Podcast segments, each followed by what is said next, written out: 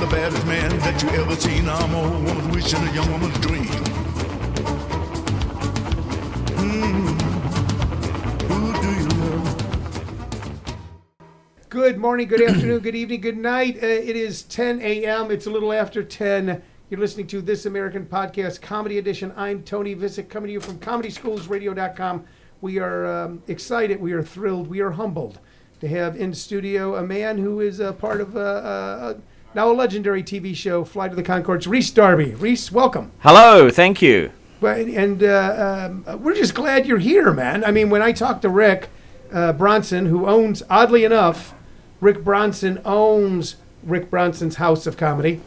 I don't know, and we there's there's still Oh, that's his? there's a debate, Right. okay? And Rick will not answer as to whether uh, he was driving up the road in Scottsdale and saw a place called Rick Bronson's House of Comedy. Went, I have to buy that Yeah. or if he named the place. uh, you were there Thursday through Sunday. Yes. Well, Friday through Sunday now. Yep, yeah, if you were hoping to see me on Thursday, you've missed it. Yes. Is this your first time in Phoenix? I thought it was, but a fan last night told me I had been here about two years ago, possibly uh, 2012. Um, I had no recollection of it. Is it is this a lifestyle choice on your end, or do you, do you have a lot of that in your life? Where you go, I have no idea. Um, I guess a little bit. Uh, as as a comedian, we um, we travel a lot, and no, I'm not going to say it all starts to look the same, but you know sometimes it is a bit of an in and out situation. You're only here for one or two nights, and uh, you move on. And I'm going to say it. You know, it all looks the same It begins. It does begin to. Uh, there was an old in the Simon- evening Yeah. with some drinks. About three o'clock in the morning, you know, it looks the Yeah. same. Yeah, there was no Simon and Garfunkel song called "Homeward Bound." Where it go, Each town seems the same to me. The movies and the factories. So I remember when I was a kid, like twelve years old, going, "That sounds like a really cool life." And then I toured for like fifteen years, and it was literally that, "How do I get off this train?" Wow, yeah. sort of thing. Um, you are originally from um, uh, Tasmania, is that correct? No, Uh, No, but my wife went to school there. in Tasmania. Yeah. You know who the most famous uh, Tasmanian is of all time? Uh, the Tasmanian Devil from Warner Brothers. Errol Flynn. What? Errol Flynn was Tasmanian. You are kidding me. You didn't know that? Really? No. See, not only do we laugh here, we learn. Wow, that's good. Yeah, yeah. I mean, you know, he he's he had a life. That guy He did have a life. He did it up. makes sense. He, He- came from Tasmania. He burnt it at both ends. Uh, a lot of I- people think I'm like a, a young Errol Flynn. do they think that? Yeah, I've had. Okay. I've, well, no one said it, but I've sort of I've hinted at it. Have they defined the terms young and Errol Flynn? you know, you kind of got that rakish kind of thing. You actually do. You got his jawline. You got his hair. There you go. You are. You are a bit of See, an Errol I Flynn. hint at it, and people go, "Yeah." but you're not Tasmanian. No, I'm I'm not. I'm not Australian at all. Um, You are from. very- a- as everyone knows from from New Zealand. That's the first thing they say when they say yeah. your name. As soon as I talk, They say New Zealander, Yeah. Reese Darby. I Yeah. think that's actually part of your first name. It is. I've kind of, you know, I've I've put the flag up. I'm the kind of, I'm sort of, you know, the ambassador. Do you? You probably you're, you're probably highly aware of the fact that most people in America have no idea that New Zealand and Australia are two separate places. Yeah, We kind of think that New Zealand is maybe like a neighborhood in Australia, that's right. but they're actually two separate. They're two separate bodies of land. I think I think the hint is the two separate names. We should start with that. You know, like Australia, and then Yeah. there's this completely separate name, New Zealand. So you would look at that and go, okay, so okay, so we're talking about two different places. There's people in this.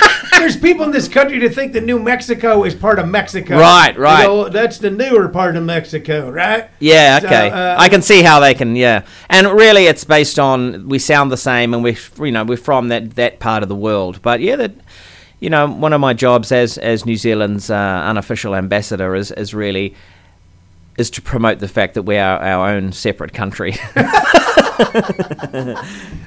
What is what are some misconceptions that we as Americans have about? Look, we kind of, here's what we know about Australia. We know uh, uh, we know uh, Steve Irwin didn't end up well. Mm-hmm. Yeah. Okay, and we know that Crocodile Dundee when it, Yeah. that's a knife. You Yeah. know, uh, we don't know a lot more besides that. Errol Flynn. Kangaroos. Errol Flynn's, yeah. Yeah, Errol- that's a new one. That's only Yeah. just come out. That news. But then we know nothing about New Zealand. Uh, we know.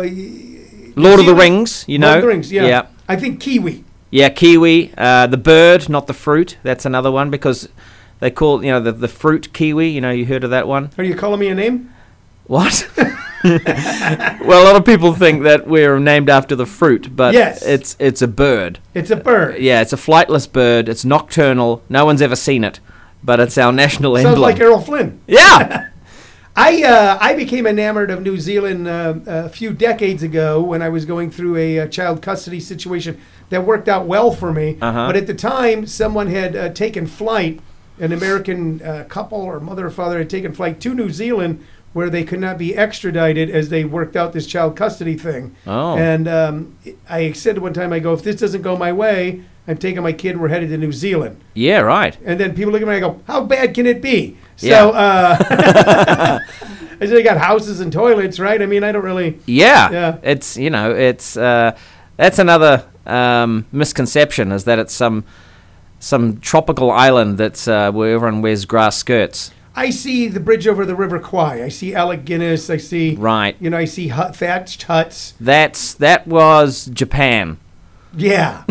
yeah. But they were on an island in the but Right. They weren't Oh, in yeah. Japan. Yeah, They yeah. were in Japan proper in that movie. They weren't. No, they were, they were on an island somewhere. Where it was probably filmed in L.A. Right? You- I think it was filmed uh, where your house now is. Oh, okay. Yeah. Because you, uh, you didn't remain in New Zealand, you moved on. Yeah, I think, and um, most of us do. It's it, we're so isolated down there in the South Pacific. You know, next stop is literally Antarctica, and so we think, what's the rest of the world doing? We've got to. s- wh- Where's all this uh, television and film coming from? All this music. We, you know, we we we've got a little bit of our, of it ourselves, and we're proud Yeah. of that. But for the most part, we're swamped by everything from you know the UK, the States, and, and Europe, and so we um, we want to go and s- explore it. So we all leave, and we generally do a, what we call the OE, The- OE. overseas experience, Ah. and uh, w- you know most Kiwis are away for a, a, a, about a two year period, and and we work in bars and things. Um, particularly in the UK, we, we normally head for London first, and I lived there for eight years, and then that was my sort of gateway into Europe and other parts, and and because of my comedy, it took me to other places in the world, and I was lucky enough to um, work in America, and, and now I've seen uh, probably I don't know five percent of this m- massive place, um, but yeah, and, and and what it is is we kind of we realize while we're away how lucky we've got it back at home and how beautiful New Zealand is and how and how uh, peaceful it is and laid back and and you know but we also see the things that are wrong with it as well so we we come home we try and repair those things but it's pretty hard So you're kind of um, so what you're saying is that most uh, uh, people in New Zealand when they're young they go off in their OE and but then eventually you return home, yeah kind of like the Amish. yeah, it is. We're pretty much like that. And I think when we're in our twenties, we head off. And I have been, I have returned home, Uh-huh. and then I went. You know what? Ah, I'm, ready I'm yet. heading off again. Yeah. So I, I left again, and and uh, I was lucky enough to my, the family and I with green cards. We can work in the states, and so we're we're going to stay here for a while and Are see you how married? it pans out. Yeah, I have I have a wife and two children, How old are your kids? nine and five. Nine and five. X. And now you, uh, uh, I want to get into how you started, how someone is in New Zealand and then reaches the level of success that you've reaching. You've you've had a good amount of success, but you now live in Los Angeles. What part? Uh, Studio City. Stu- I know Studio City well. Um, and my favorite restaurant there just closed. It was uh, the Good Earth Restaurant. Oh, was uh, right. Um, uh, I can't remember the exact corner, but uh, it- right in that, that whole area where the restaurants are near Laurel Canyon. yeah, right. That whole little stretch right there where California Pizza Kitchen is. Yeah, I know what you mean. Oh, okay. Because Well- I, I lived in Chatsworth for many years. Oh, okay. And um, and uh, I also lived in Van Nuys. So you like Studio City? Yeah, I do. It's it's it's a friendly neighborhood where we can walk the children to school and stuff. We wanted to be Sure. in a place where we didn't have to be in the car the whole time because LA is very much you know you've got to have a car. It can, you can be in a car all day if you're not careful. Absolutely. A lot of people, when they think of Los Angeles, they they have just like New Zealand, they have one concept. But Studio City is actually a great neighborhood where you can raise children in a in a, a, Yeah. a pretty wholesome, friendly environment. I had a, fr- a lot of my friends still live there. A director friend of mine raised his daughter there. You know, uh, right around the corner from uh, uh, the, the restaurant I'm talking about. So you're enjoying studios, and you're also close to CBS Radford. Yeah, that's right. So if, if there's and I have had the odd job there, uh, and if something comes up, you know, I can I can just walk to work. So that's that's the dream. Although it would have to, you know, the, the show would have to be decent, and that's that's difficult these days. Finding the right comedy. Comedy's hard when it, you know when you're If- if- scripted comedy. If some if some ham-fisted producer came to you yeah, and goes, "Here's what we're looking for, Reese, and Yeah. don't don't say yes till I'm done talking." yeah, the new Benny Hill. uh huh. You'll have to shave your head, Oh, but I'm the money- guy that gets pat on the head. Why can't I be the Benny Hill character? You're gonna. Well, yeah, we need a bald Benny. I'm in. Is it close to home? It's right down the street. The money will be good someday. Will it be broadcast? Most of the time. All right, I'll do it. I'll drop the kids off and walk over. You were I'm at that point in my life now. you were part of uh, uh, what is uh, uh, not only was it popular at its time, uh, kind of a cult hit in its time, but grown in popularity, Flight of the Concords. How did that come about? Well, uh, the group Flight of the Concords, that's Brett and Jermaine and their guitars and other instruments, uh, they were around a few years before the show, uh, before the TV show. So they performed in various festivals, including the Edinburgh Fringe Festival. Um, I was performing there was- as well at the time. And so yeah, we kind of became friends because we helped each other out with um, uh, flyering and, and supporting each other's shows. And then a chap from the BBC came over. He wanted to make a, a radio pilot uh, with with the the two guys. Jermaine asked if I would like to play the part of a band manager uh, just for a, a bit of a lark. And we improvised this um, this episode, a pilot episode with their music in it and, and some interviews and, and, and things where I, I I just talked to the band as, as a um, as a manager that was really inept. Um, it wasn't hard for me. I had no idea what what it's like to be a band manager, so um, that worked out well. Um, Was it based on anyone that you knew? I mean, how did you create the character? the character for me, I guess, yeah, I, I, um, I had done some service in the New Zealand Army, so I had uh, some ideas with some authority figures that thought they knew more than what they really did. Uh-huh. Uh, they they certainly came into my head, and other um, m- my mother was another influence, uh, playing her, and so I Does she know this? um, no. Um, don't tell her. Uh, and it sort of amalgamated into this uh, this Murray Hewitt character that was he was sweet and innocent and naive, um, but also keen for something to happen. And and uh, it became the blind leading the blind, and that's that was the key to it, really, because um, even though I, my character was an absolute idiot, he was talking to two guys that knew even less. so that was the, that's how it worked, you it's know. the epitome of entertainment. Yeah. Yeah.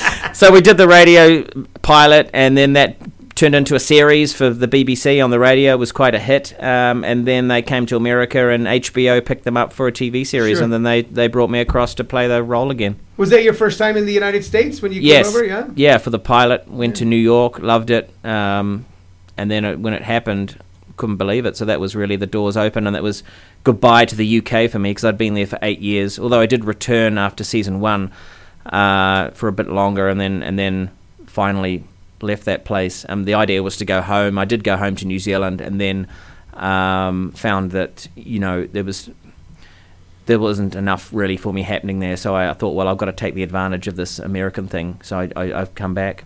So you know, I've I, I, I've heard, I know that uh, London has a, a pretty vibrant comedy scene. Yeah. Mm-hmm. Stand-up comedy scene. Is that where you started initially? Is Yeah. Uh, Stand-up comedy. I owe everything to the um, the British comedy scene. Absolutely, I was performing every night of the week, and there was 300 c- plus clubs in London itself, and then uh, a string of comedy chains throughout the the British Isles. Um, so I was working a lot, a lot of driving involved. You know, two, three, four hour drives to get to to gigs and drive back again, and and just cash in envelopes, money. uh, for gigs, and so I was, um, and it's go- very expensive to live in London. So, but really, that's where I got my chops up. I was working every night and doing the same twenty-minute set, uh, and then I'd up it to a different twenty every couple of months, if I, or if I returned to clubs that I was at. And so I was on top of my game, and that's how I became a great comedian. Was was thanks to to working there.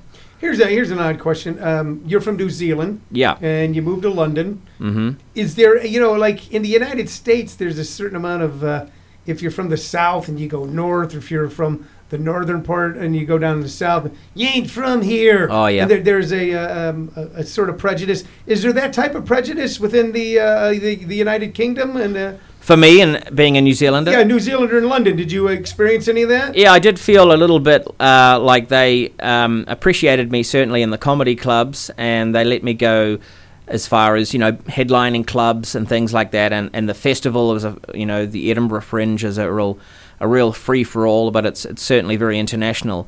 But in terms of getting to that next level of getting uh, getting onto television, uh, acting that side of things, I found there was a, definitely a block there that they wouldn't let me through for some reason or another. Um, and I felt I felt a little bit like it was f- because I was from a colony and I you know they had a class system and stuff and they didn't they didn't let me through. Uh, that's what I felt. It was all very well to laugh at me on a stage, but then to give me some proper money and put a camera in my face, they go, oh, I don't I don't think this guy's ready. Were you ever in a restaurant? And I said, you know, your table will be ready in a moment. And they kept seating people before you were you sit there for hours. Oh yeah. Damn those people. So Who's laughing now though, how long? huh? Well, they're still laughing, but I'm laughing with They're laughing, them. yeah, yeah, but they're paying to laugh, and you're being paid to make them laugh. Yeah. yeah. So you, now, how long have you been in the United States? Uh, about 2 years. About two years, Mm. and, and uh, off and on before then, but yeah, two years Yeah. living there. Are you on an extensive tour now, or did you just pop over from LA? No, this is just uh, this is just a pop over situation. Um, I do sporadic gigs uh, in places places I haven't been or places I've been to that I can't remember, and Obviously, I was there, baby, but I don't remember. yeah, man. That's the Errol Flynn in your soul. Yeah, and this was a road trip, you know, from LA, so it was easy. It's it's um, I Bring your like family over? Or did you come over? no, alone? I just drove on my own. Just good to get away from the kids, you know. so I have next year. I've I've got a, a f- a fair amount of TV work uh, booked in. So um, I'm just getting these live, the getting trying to keep the live stuff going as often as I can. But it's certainly you know it's certainly not. Um, I'm not as busy live as I used to be. Are you working? Uh, are you working any of the showcase clubs in Los Angeles? Are you doing doing Jack and Surdian's? Ha ha! No, Do you know the ha I've heard of it. ha? My name is Jack. I own the Ha Ha Cafe. Oh, really? I am passionate about comedy, Tony. passionate about comedy. He's a fascinating man. You should you should meet him. So Yeah. Are you doing any of the other? I show- don't. I don't. I should. I've been told to do more gigs, but I really, for me, uh, you know, I'm just a father looking. My kids get home, and I make sure they're prepared for the next day, and then watch watch Netflix like everyone else. Sure, it, be- it becomes a weird thing after a while to you know go well. You got a spot at eleven o'clock on Yeah. Melrose. You got a spot on Sunset. I don't see 11 the o'clock. point of it. They don't pay, so They I don't don't. pay, why yeah. am I leaving the house? Yeah, you you know? and you've already kind of got you've got a you've got a career going. so- Yeah. yeah. I mean, I've known guys who have gone up and done midnight spots, and uh, I'm not gonna. I, I know a lot of the people that own the clubs, and they're all friends of mine, but have done midnight spots at a club, you know, in the Hollywood area for like 20 years, hoping to get something, and then all of a sudden one day look, I'm go, I've never had a life. I don't have a wife. I don't have kids. Right, I don't yeah. have a home. So uh, I like what you're doing, man, and we like that you came here. We um, is there anything you have you ever worked for Rick before for Rick Bronson? yeah, I have. Yeah. Yeah, he is a great guy. yeah, he's really nice, and I've done. I've done. I think I've done his other two clubs. Yeah. Uh, they're in uh, here. I'll help you out. One's in Edmonton, which is another. That's not part of the United States. Uh, yeah, I've done that one. That's in a big shopping mall, in Edmonton, yeah. and I think his other one's in a shopping mall too. they are both in shopping malls. Yeah, One's he's a- in Minnesota. I'm pretty big in shopping malls, as far as I can tell. You're a retail comic. yeah, yeah. Imported New Zealand comics now half off on aisle five. Yeah, yeah. Hello? Uh, we have a uh, request. Uh huh. Okay, it's it's not a difficult request. I think it's something that you'll be able to uh, acquit yourself at admirably.